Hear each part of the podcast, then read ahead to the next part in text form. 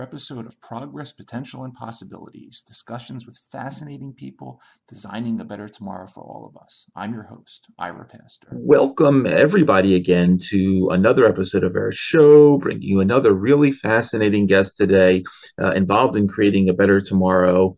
Today we have the honor of being joined by Julie Lenzer, who currently serves as Chief Innovation Officer at the Advanced Regenerative Manufacturing Institute, or ARMI, and BioFab USA, and ARMI is one of the 14 institutes within the Manufacturing USA Network, which is a member-driven nonprofit organization, and their mission is ultimately make practical the large-scale manufacturing of bioengineered tissues and tissue-related technologies. BioFab USA was created by ARMI to establish the lead to make progress in large-scale manufacturing of these engineered tissues for regenerative medicine research, ultimately taking a lot of these foundational breakthroughs that we've been seeing over the years into larger scale potential for life-changing possibilities. Prior to this role, Julie served as the commissioner of the Maryland Economic Development Commission, as well as Chief Innovation Officer at University of Maryland, fostering and supporting their innovation, entrepreneurship, and technology commercialization enterprise there, including development of the university's Research Park, their Discovery District, the Greater College Park Initiative. She was also involved in promoting and facilitating university-wide collaboration to launch startup ventures based on the university's intellectual property, supporting the entrepreneurs, small business across Mixed/Augmented/Virtual Reality Innovation Center, the Maryland Small Business Development Center, and the TechPort Incubator in St. Mary's County. Prior to that role, Julie led the Office of Innovation and Entrepreneurship within the U.S. Department of Commerce's Economic Development Administration. There she helped drive programs and policies to support the various innovative economic development initiatives. And prior to that, she was the Executive Director of Maryland Center for Entrepreneurship, co-chair of Startup Maryland, as well as co-founder and former CEO of Path Forward Center for Innovation and Entrepreneurship, which is a nonprofit that helped women expand economic opportunity by starting and building growth-oriented businesses. Julie has her undergraduate degree in computer science from Texas A&M. She has a master's in machine learning from the University of Maryland. We have a lot of exciting things to talk to her about today. Julie Lenzer, thank you so much for taking time to come on the show. Thank you. Boy, that's exhausting listening to that. It was long. That's long. No. It's really a neat background, and I really, I wanted to lay the groundwork for everything we're going to be getting into, just showing everything you've done. But I would, Julie, I'd love to start off really by handing you the floor for a little bit. I really enjoy your mission statement now on your LinkedIn page, where it basically says, you're focused on unleashing high-tech innovations to disrupt industry, save lives, and make the world a better place. You're the awesome guest for this show. With that mission statement, talk a little bit about your background, Julie, a little bit how you got so interested and passionate about this whole area of innovation, if you would. Yeah. So like many people, I credit my love for technology to my high school teacher. She got me into computer science, and I realized that being a geek was something that I really enjoyed. And I think I credit it to being able to tell a computer what to do, and it does exactly what you tell it to do, right? And there's a lot of creativity involved in that as well. Like solving, it's problem solving, it's logic, it's how do you solve a problem and use the computer's resources and things to do it. So I found my love of computer science early, ended up majoring in that in college, getting to do like fun stuff. Like I took artificial intelligence, I took robotics, I took, I loved that stuff. That was just an exciting thing. And when I graduated from college, I computer science was at a great point. It was a great time to graduate with a degree in computer science, but a lot of the jobs were like finance and accounting. No offense to any financial or accountants out there, but the computer side of that just at that time wasn't very exciting. And so I knew I wanted to go into either manufacturing or medical, and I ended up in manufacturing. And that was just a really cool application. You're making devices go, so you can actually see what you're doing. And it just kind of evolved from there. So I worked, my first company was Applied Creative Technologies. After a stint at IBM, I started my career with IBM, but I was in the manufacturing field there. And that's what got me into that. And I always knew that I wanted to, my personal mission statement is always to use my skills and talents to make the world a better place. And that sounds so cheesy and kind of high level, but that's been, it's really, when that's kind of your guidepost, then you start to look at how does what you choose to do, or how do the opportunities presented to you align with that, right? And my own company was a great learning experience. It was my first management job, a lot of bumps and bruises, a lot of on-the-job training. And I did that for like 10 years. And it was successful. I had Fortune 100 clients. I was customer funded. I say Procter & Gamble was my sugar daddy because they were our big company, our big customer. We developed software, and then we took what we developed and we resold it to other companies, which is a great business model if you can find it.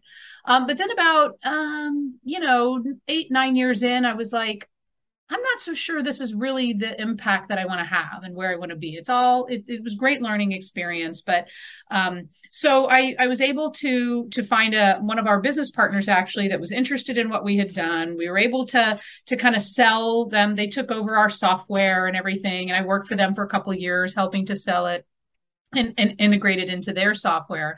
And then it was like, okay, what do I do now? And that's when I was approached about teaching a women's entrepreneurship program called Activate. And love the name. And of course, it stands for something totally goofy: Achieving the Commercialization of Technology and Ventures Through Applied Training for Entrepreneurs. That's a mouthful. Right? And it was focused on mid-career women to help them start tech-based companies. And that's, I think, when I first got the bite at the power of empowering others, right? Of kind of taking your experiences, but then even more importantly, your networks and kind of the way that you make connections for people and bringing that to bear for lots of people. So I could have gone into another company and had some impact, or I could empower hundreds of women that went through our program, right? And have them go out and have an impact. And I think that's really where I got hooked on that kind of a ecosystem building, being a catalyst, being an enabler. So that's kind of how it all got started. And technology's always just fascinated me. I love being a geek. And part of one of my underlying things has been helping girls and women to see that it's okay to be technical, and that's actually really powerful. Even if you don't end up being a programmer, understanding technology and its impact and its potential is really, it's something I believe that everyone should dive into at some level. Absolutely. I appreciate you going into all that, Julie, because I think it's a beautiful mission statement, and again, it's been a fascinating road you've been on, and it got me thinking a lot as I was reading about you and listening to some of your past presentations. Innovation, obviously, it's a very, very hot topic for our show. My background, I came out of the sort of pharmaceutical industry, and I went into sort of the innovation space, and I got my first taste about 20 years ago or so for just sort of the sheer amount of innovation in the biotech space that was occurring in all the universities around the United States. It seems like we could solve every problem with what was just sitting there potentially waiting to be funded. And it's interesting because, you know, manufacturing was always sort of this side issue, right? Especially in biotech. It was like, yeah, we'll work on this drug development stuff. And sometime down the line, we'll think about, hey, we'll manufacture it in large scale for commercial opportunity. And nowadays, and we'll get to, you know, my friend Doris Taylor, who I had on the show, who was involved with the organization. Some of that's being truncated a bit, right? You know, as she was saying, if I want to build some hearts for the world, you know, I can't build a very small heart today and worry about building a big heart later on. I got to figure out how to do it now, because that heart's got to work like a heart. As you've sort of taken your time going through some of these industries that you've been involved in, from quantum to AI to this whole area of immersive media and now regenerative medicine, talk a little bit about how that manufacturing piece has evolved alongside the, obviously, the need for the core innovation, because it is such an important piece that I think sometimes gets overlooked, and we'll get I think you're exactly right. And it's funny too, again, I started my career in manufacturing, then kind of got away from it, and I find myself back in it. And that's actually really exciting. I did just sell my steel-toed boots. So if I have to do that, I'll get some more. But, you know, manufacturing is about scale, and it's about efficiency, and it's about driving down costs. And so if you think about it, you know, one of the companies we work with, so the heart is a great example, right? Because it can be a very artisan process where you have PhDs with Petri dishes and, you know, kind of working through the process. There's a couple problems with that at scale. One is consistency, right? It's data collection, and it's cost, because it's very labor intensive, and a PhD, you know, can be a more expensive resource. And so applying technology to that is not about replacing humans. It's about increasing our capability to manufacture this stuff at scale, to manufacture it more consistently, to collect the data with, especially for like hearts and tissues and other organs that we're working on now. The FDA, this is a new kind of thing that the FDA is looking at. And so, you know, not every tissue that comes out at the end, you couldn't say that they're bioidentical, because it's bio, right? It's a living organism. And so you have to be able to have really good data through your process to get the FDA convinced that this thing is consistent in its manufacture and its process, so that we can convince them to approve these to go into humans. Or, you know, and then the idea of cost, I mean, if you look at, so regenerative has been around, you know, especially like cells and tissues, has been around for decades. This is not new technology, right? But it wasn't until the government took a look at what, you know, why we had so many early commercial failures in bringing these products to market. And one of the things that they found, in addition to the regulatory pathways and lack of standards, was manufacturing at scale. That's where they were falling down again, because a piece of steel has pretty consistent properties that we know about, how it reacts to environment, temperature, everything. A human cell in a tissue and a construct and a, you know, we don't know. We probably know, you know, I think 50% would be generous if I say we know 50% about how the human body actually works and cells work, right? There's a lot of stuff we don't know. So trying to manufacture something consistently in that environment is crucial, right? It's crucial. And, you know, over the last 5 years at Army, not the non-military one, you know, they brought science, they brought the science in. So the people who are doing the really cool PhDs with Petri dishes, doing the cellular-based research, and brought them together with engineers. And that's when you know, scientists don't usually, it's not normal for them to be working with engineers. And so we're bringing these two people together to say, hey, look, we want to help you get this into more patients. Now, the scientists, that's what they want to hear. That's what they're excited about. But in order to do that, we need to apply some technology and collect some data and help you figure out what are your critical quality attributes of your final product as you go through your clinical trials, what tissues are successful, and back into what were the characteristics of that process that made those tissues successful and others not. So automation is the best way to do that. If you tried to do that manually, you just couldn't afford it to be into patients. And a heart's a great example, right? It's not going to be an inexpensive, but it's going to revolutionize the way we treat chronic disease. And we're even talking to companies that are doing cell-based meat products and protein. So fish and meat and chicken, great that we can create from, cow cells, we can create a steak that actually tastes and looked and smells like a steak, but at $300 of the cost to create that steak, I don't think that's going to fly. That's not solving our food sustainability issues. So manufacturing is the way, and continued evolutions and innovations in raw materials and in the process and, things like that. I mean, You mentioned Doris Taylor, and she's one of my sheroes for sure. Love working with her, trying to help her with the business side of manufacturing hearts.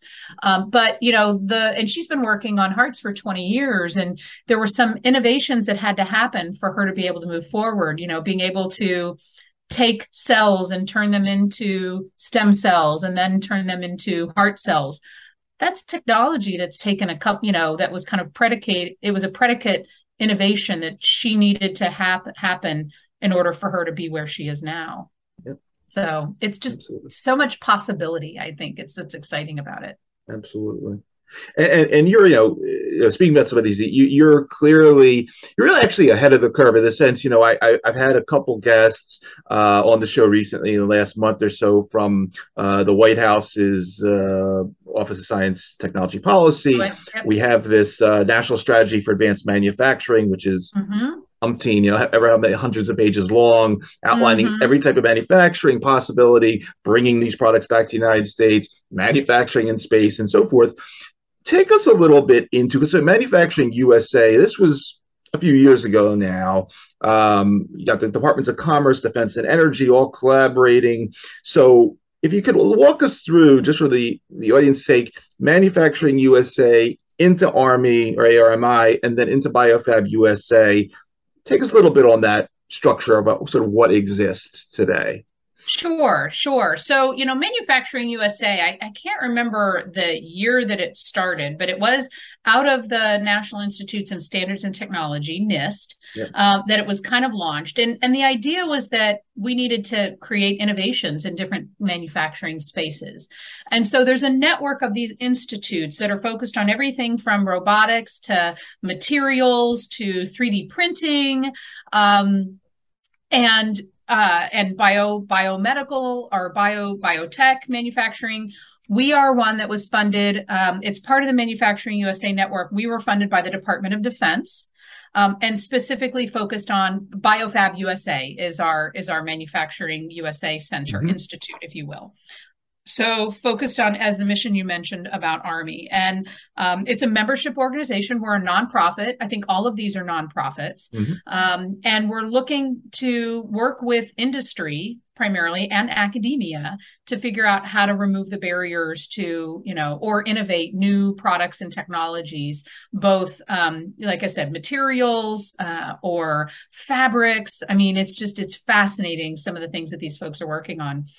And we all get together and share ideas, and one of the things is that these things were not stood up and funded by the government to always be government. We're not a government entity, if you will. We have to figure out how do we build sustainability into the model. Now, we've been around for 5 years. We were founded in 2016, funded in 2017.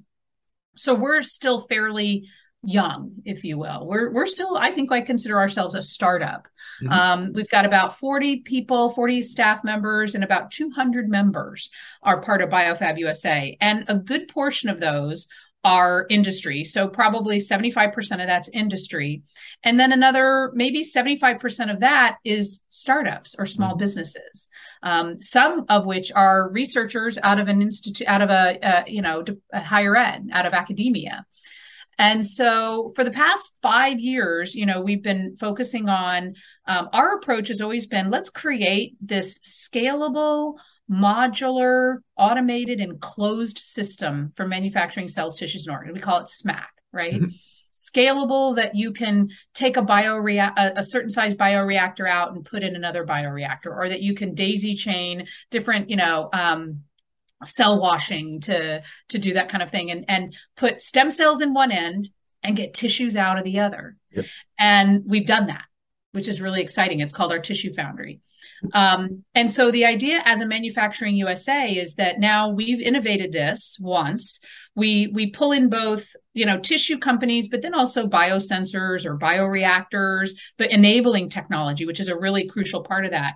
Even AI machine learning, because we have to look at all the data and figure out what are our critical control parameters.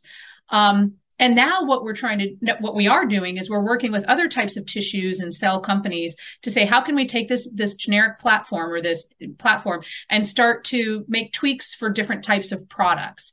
And so we're really creating an industry that hasn't existed before. The tissue engineering, there's been one-offs. And I would say you probably know the difference between like a cell and gene therapy and then tissue engineering. Yep. Cell and gene is you're using cells and modifying some genetics and stuff to create therapies. In what we're doing, the cells and the tissues are the actual therapy. So I know I kind of went off on a tangent on that, but it's interesting because we look at, we're our Manufacturing USA. So we have a network of these folks that we talk about, different opportunities and challenges that we're facing. Workforce development is a big focus of that, because yep. You've got to have an industry of, you've got to have workers, skilled workforce. And it's not always, degreed. There's some need for, we'll always have a need for kind of, degreed, 4-year degree. But now as we're introducing some of these automation technologies, even the quality control, that you need non-degreed and technical type biotechnicians, mm-hmm. Or quality control technicians. Yep. So, people say, oh, automation is replacing all these people jobs. It's like, yes and no. I mean, it's changing the nature of the jobs. Yep. And it's also, I think it's opening up these jobs to a broader, like our people who didn't think they could work in some of these advanced industries. And it's opening up opportunities there. Absolutely. Julie, you have an extremely impressive leadership stakeholder council at the organization, yes. From Dean Kamen of Segway fame, Martine Rothblatt, United Therapeutics, Jim Weinstein from Microsoft, who I had on the show last year. Talk about a little about your role as Chief Innovation Officer. Sort of what, obviously, you got all the stem cell and tissue engineering companies out there, and the artificial meat companies, and other cool things that are going on with cells. What's your day like in terms of, because it's potentially unlimited, the yes. amount of stuff that you can put in the beginning and pop out the end of this line. What do you typically do after you have coffee in the morning and talk to? Yeah, talk to your team. I do tend to drink. I actually drink caffeinated tea, but I drink a lot of it because I need lots of caffeine. And on days like today, when I've got go from here to I have a thing for the Girl Scouts tonight. I'm board chair there. Nice. I do drink coffee on those days, but no day is alike, right? So my role when I joined Army, they had been mostly focusing on the technical project side, and that's when they realized how many startups we had that needed some further assistance. And many of the institutions they come from have good entrepreneurial ecosystems, but it's not necessarily geared towards tissue engineering or the types of things that we're doing. So they recognized that they needed help with commercializing, getting these products to market, and getting these researchers focused, and getting them business assistance, right? So generally what I'm doing, and we're a small company, so there's always that other duties is assigned. When I first got here, my focus was squarely on, we had been selected as a finalist for EDA's Build Back Better grant. Okay. And it was originally 529 applicants that got winnowed down to 60. So I joined after we had made the final 60. And then they were going to, they ended up funding 21 of those 60 for an actual implementation grant. So when I got here on February 1, we had 6 weeks, there were 6 weeks left to finish this application for what turned out to be a $44 million grant, which we were one of the final 21. Nothing like learning what an institution or organization does by writing a large grant for them, or actually four. We had four of the grants that were ours. So writing the grant, figuring out how to build the ecosystem. So as I'm figuring out what we have and what we need, I'm also, as I'm building the grant, part of the grant was for a BioFab startup lab, which is, right squarely in my sweet spot of building ecosystem for startups. And so right now I'm in the process of launching that and gathering resources to help me with that. So trying to hire someone to run it, looking for, service providers and entrepreneurs in residence. Hey, anybody out there, want to come, be a kind of a CFO or CEO for hire, I've got to bring those resources to these incredible people like Doris Taylor, right? Yep. Who she's a scientist and she's actually got a really good business sense and she's been working on this, but she wants to focus on the science. That's her strength, right? And she's been spending all her time raising money. It'd be great if she had a business partner that understood and had the same level of passion as she did that could help her kind of go out and talk to these investors. She's learning as she goes. And so that's been really meeting with different investors, meeting with different, been there, done that entrepreneurs that want to come in and work with these companies, meeting with our startup members. I'm building a list of our startup companies who are raising money and trying to connect them with investors. We have everything from pre-seed, Series A. I think within the Army membership, there's even companies that have gone public. So it's a nice swath of companies, and trying to pull them together to help each other. Even creating a roundtable. I'm going to be launching a roundtable in the fall, coming up in the next couple of weeks, that we can bring our companies together to help them help each other. So I think that's the thing that I love about this job is there is no 2 days alike. Helping to build out our education and workforce development team, because I see. I don't want to be like some of the other industries where you've got all these open jobs, like let's say cybersecurity, right? Yeah. Tons of open jobs and not enough workforce. Right. Well, we're building the industry. We need to build the workforce at the same time and hopefully at the same pace that we're building the industry, so that as we're creating jobs, we're also creating the workforce to take those jobs that are qualified to take those jobs. And it's a little bit of a, cart and the horse thing, It's going to be a dance that we're going to have to do to make sure that we pace these things at the right, together.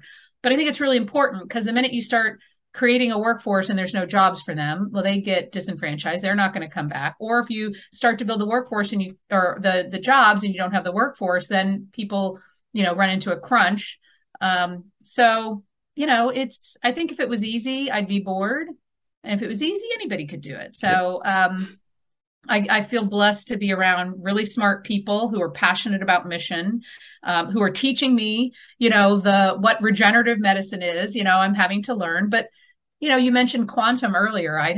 3 years ago, I had no idea what quantum was. I mean, I'd taken physics, sure. But, and I was able to launch the Quantum Startup Foundry when I was there and understand enough to know that there's huge potential in that industry, but it's actually a little bit further behind, I would say, where tissue engineering is. I think the exciting thing about where I am now is that this is very close to being a reality. And the $44 million from U.S. Department of Commerce, EDA, is a big step towards that. And so we're looking to continue to grow that, even to the point of raising an investment fund. Both a philanthropic and a for-profit, because the philanthropic we need for early stage, right? It's hard for a scientist to get funding to do their IND enabling studies, right? What investor wants to get in that early? Not many. Yeah. And especially, it's an interesting economic environment we're in from a venture capital perspective. And, life sciences has seen its up and down, but I actually think our timing is perfect for this, because we're in an economic downswell. People are, going to be pulling back a little bit. Well, we're starting to build something that Doris, I think she says, you know, 5 years she wants to be in humans for her clinical trials, right? That's a pretty nice cycle to be able to, you know, 5 years, things are going to start to open up after we kind of go through this economic downturn, and we'll be perfectly positioned with the we're helping these companies to kind of get to this point, inflection point, that then when, you know, venture capital maybe starts flowing a little bit more freely, they'll be ready. Yep. We'll be in the perfect top placement for that. Yeah, definitely sounds like it. Absolutely. And, you know, just mentioned quantum before, I just wanted to ask, because clearly, yeah, as you were saying, you know, regenerative medicine been around for a little while in terms of some of these tools and stem cell technology, but, you know, the process, you know, having everything integrated at this level. And then you, you know, you've had experience, as I mentioned in the intro, in, as you're in quantum, in machine learning, some of these other, you know, robotics and so forth. Different fields, but you got to make them work together. Mm-hmm. Artificial intelligence, right? It's slowly but surely seeped into drug discovery, but still kind of. What's that been like? Any interesting stories there? You got a regenerative medicine person here and an artificial intelligence person here. Yeah. You got to make like any interesting insights there, learnings for how, I know the hot word is convergent nowadays, but this is a really convergent thing you're doing. It is. I mean, and if you look at the history of innovation, and I did a couple semesters teaching a graduate level of innovation entrepreneurship course, right? So I love digging into some of the history of innovation and especially within the U.S. economy. And I think actually Peter Drucker's book, Innovation and Entrepreneurship, was one of my favorite, right? Because you don't think about some of the stuff, but it always, almost always requires diversity of thought and perspective. Yeah. So, you know, it's very, and I think it was Einstein that said, you can't solve the problem from the same mindset that it was created, mm-hmm. right? You need outside influences. And that's where bringing in somebody who has an, you know, machine learning, data analytics background to start looking at, quality control parameters for biomanufacturing, you know, there's a huge opportunity right there. And for, like you said, drug discovery, but even bringing in organoids or, you know, yep. Having, you know, the on a chip, tissues on a chip or organs mm-hmm. on a chip, so that you can use that for drug discovery and also potentially for drug testing. Right. So now yep. maybe you don't have to use animals anymore. You can have a heart on a chip that can at least sufficiently make sure that it's, you know, the drug that you're using is not toxic, yep. You know, for your pre-IND studies. And I mean, it's just, I think everything that we do, the multidisciplinary piece of that is actually what drives the biggest innovations and breakthroughs, and looking at something from one industry that doesn't necessarily have anything to do with it, but then, oh, let's bring that into this industry and see how they convert. I mean, if you think about, I saw recently a drone light show, okay, where it could one day replace fireworks, right, if they do it right, because it's a really cool idea. But one of the things I had studied when I was in AI is swarm theory, right? So they mimic the way birds and bees swarm to program drones. And you wouldn't think about that, but that's now animal theory. I mean, agriculture, yep. you know, whatever, coming together with technology, you know, biomimicry. A lot of technology comes out of nature. And so I think that if you're sitting in a room with a bunch of engineers, I actually had an argument with the dean of engineering at one point. I'm like, you know, there's probably some good creativity there, but if you start to bring in other disciplines, you're going to come up with a better solution. And he didn't necessarily like that statement, but it's true, right? You bring in people that have different experiences, different thought processes, and different perspectives. That's where real innovation comes from. Mm-hmm. Absolutely. Yep. So you mentioned, okay, so we mentioned regenerative medicine and organs. We talked about organoids, organs on a chip, and then, you know, also mentioned some of potential things that are happening on the stem cell food front. Any other interesting or / weird proposals that you've gotten? I mean, obviously the ones you can talk. I mean, I always joke around when I've done several shows with the stem cell meat folks and stem cell fish and all that. And I always tell my kids like who I'm talking to, and they always ask, can they make me giant squid, or can they make me a gorilla burger or something like that? But do you get any weird requests? And you just have to say no, thanks, but this is not for us. Anything along those lines that fun little fact or so. I'm trying to think, because I think we did have one. It was like, I don't want to be involved in that. And I can't remember exactly what it was. I mean, some of it is, it can be, I mean, there is an ethical piece of this too, right? And, you start to look at, even with meat. Okay. So let's use meat as an example. Now it's going to be a long time before meat replaces actual, farms, but it's a real threat at some point to really change. You're going to put a bunch of farmers out. So are they going to fight it? You're damn right they're going to fight it. I mean, I know that there's, we're working with somebody who's redoing lips, and that's an interesting thing. And it's so soft tissue regeneration. And they're also taking it then to other parts of the body that are similar, that have been mutilated in Africa, right? How do you talk about that? How do you talk about that? It's a little hard to talk about, but it's a huge opportunity. It's a huge opportunity. But to the extent that everything has a potential of being misused, and abused. And I think that's where, the ethics behind all of this stuff has to come into play. Like you said, can they make me a giant squid? Can they, well, sure. Can you get, but just because you can doesn't always mean you should. Right.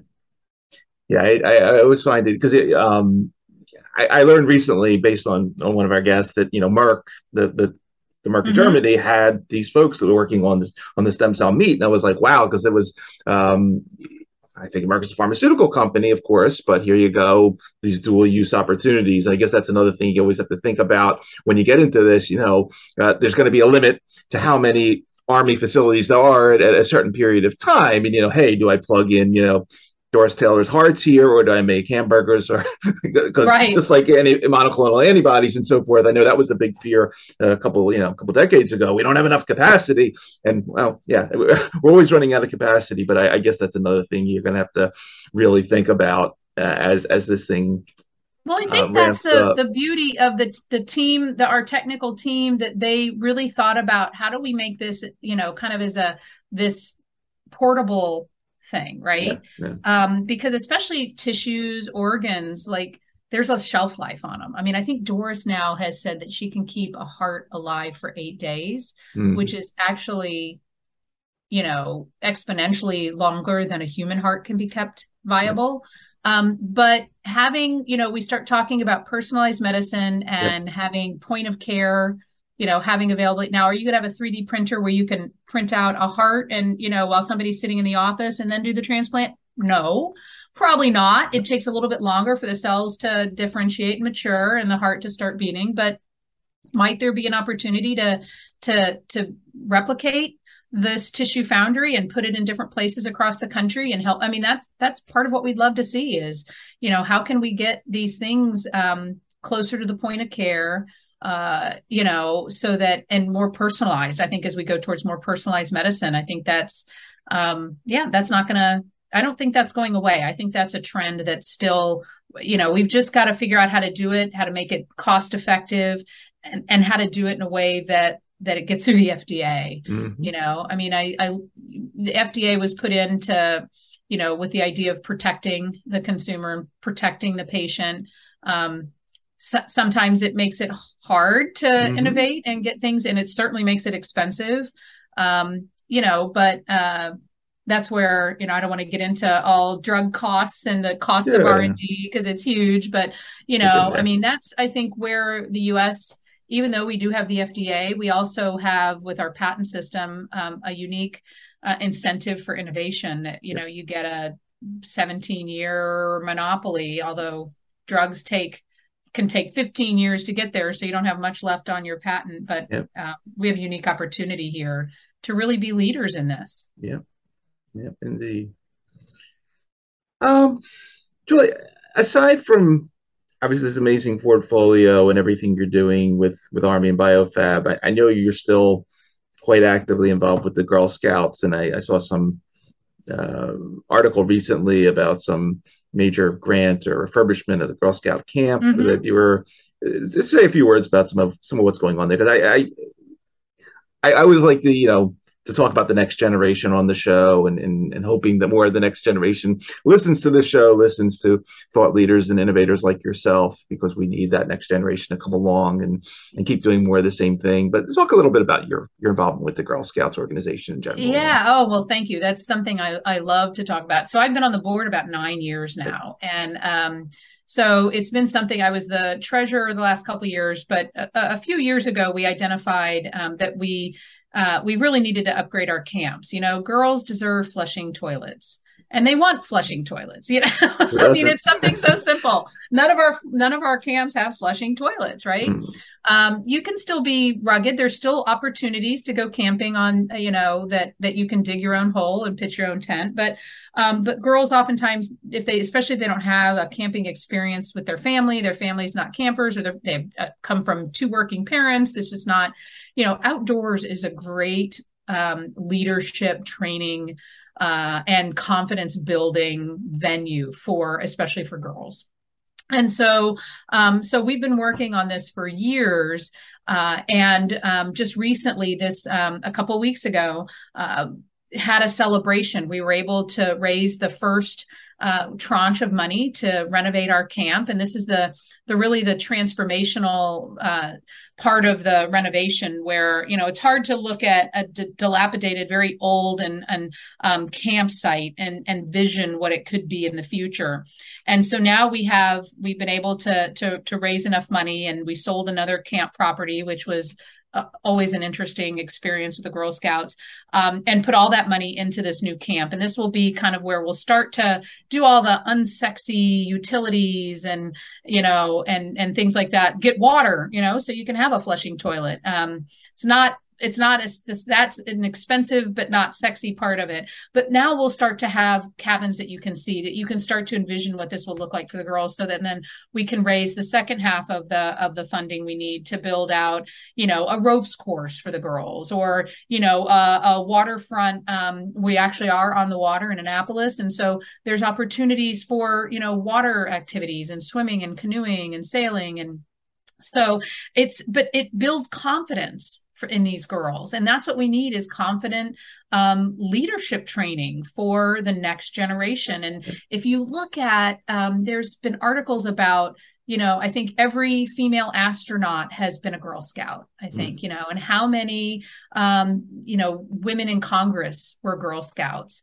Every time I read the Girl Scout Law and Promise and talk about building girls of confidence and courage and leaders, I just get recommitted to why this is a great organization to work with. And, you want something done, give it to a busy person. When I was approached about being the board chair, coming on as board chair for the next two years, it was also when I was starting my new job at Army. And I'm like, I don't want to do, a half-assed job. I want to be able to get in. And so I took a month to think about it and get into my new job and make sure that I could balance the two, because I don't want to do anything half-assed. I want to give it my all. And I'm a huge fan of our CEO, and I really want to support her, and I'm just excited about the mission, and I decided that I'll figure it out. Well, figure it out. It's worth it. I want to help make geek chic.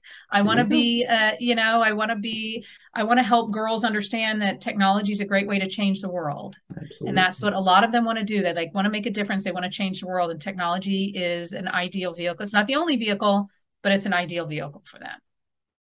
Absolutely.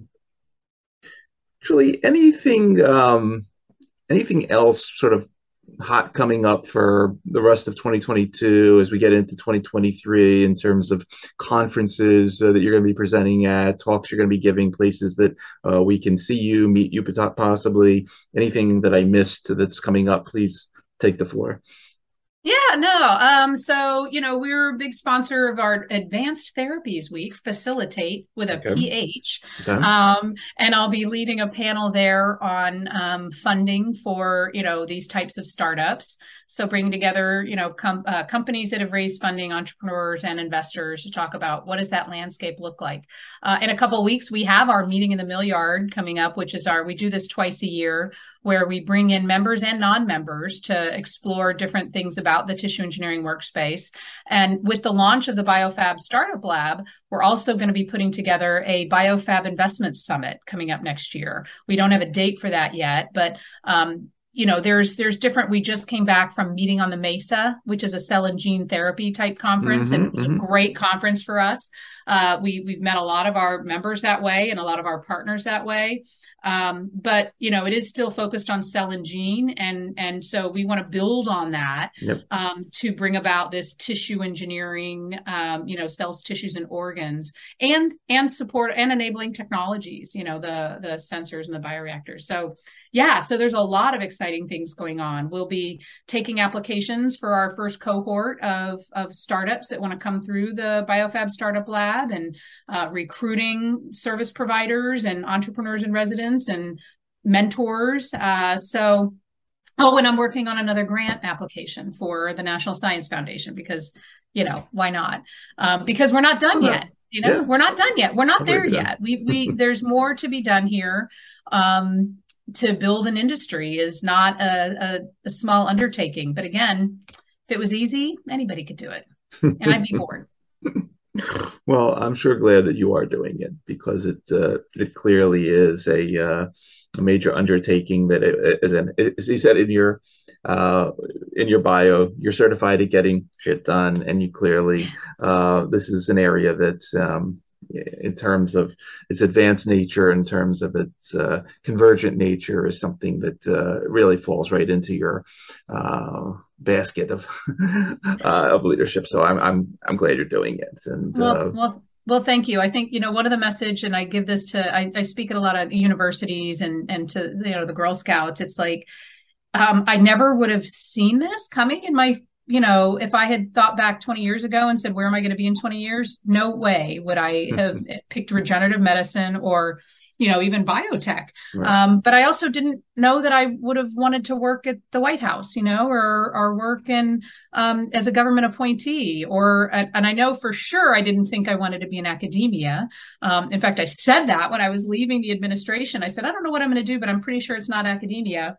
Bing, where did I go? University of Maryland. But it was a great learning experience. And I think it's about following the thread. And, you know, it all does. My career has not certainly been a straight line. You know, it's been, I call it the kind of the twisty river, winding river, but it all makes complete sense in hindsight. And, you know, it's just exciting to be able to work with somebody like Dean Kamen. I mean, you want to talk about off the charts, brilliant and passionate and smart. Just sitting in a room and watching his brain work is awe-inspiring, to be honest with you. And he is the real deal with respect to, he is mission focused. He's passionate. He's dogged in his pursuit of impact. And, that's fun to be a part of they call it the Decaverse, the Dean Kamen universe. It's just, I was actually talking to my younger brother a couple weeks ago, and somehow it came up, and he said he felt like he was always the smartest person in the room. And I said, well, then you're in the wrong room. I said, if I am the smartest person in the room, I know that I'm in the wrong room. And that's the way you grow. And I love learning. You know, I think it's a lifetime pursuit if, you know, growing and learning, and there's always something to grow and learn and give back, and to kind of, you know, really use the skills and talents that you're given and the opportunities to make the world a better place. Awesome story. Really awesome story. For everybody that is going to be listening to this particular episode of our show across the various podcast networks or watching on the YouTube channel, again, you've been listening to Julie Lenzer, Chief Innovation Officer, Advanced Regenerative Medicine Institute, BioFab USA, Unleashing High-Tech Innovation to Disrupt Industry, save lives, and ultimately make this world a better place. Julie, I want to thank you for taking the time out of your schedule to come talk to us for a little while about these topics. Obviously, thank you for everything you're doing there at Army and BioFab.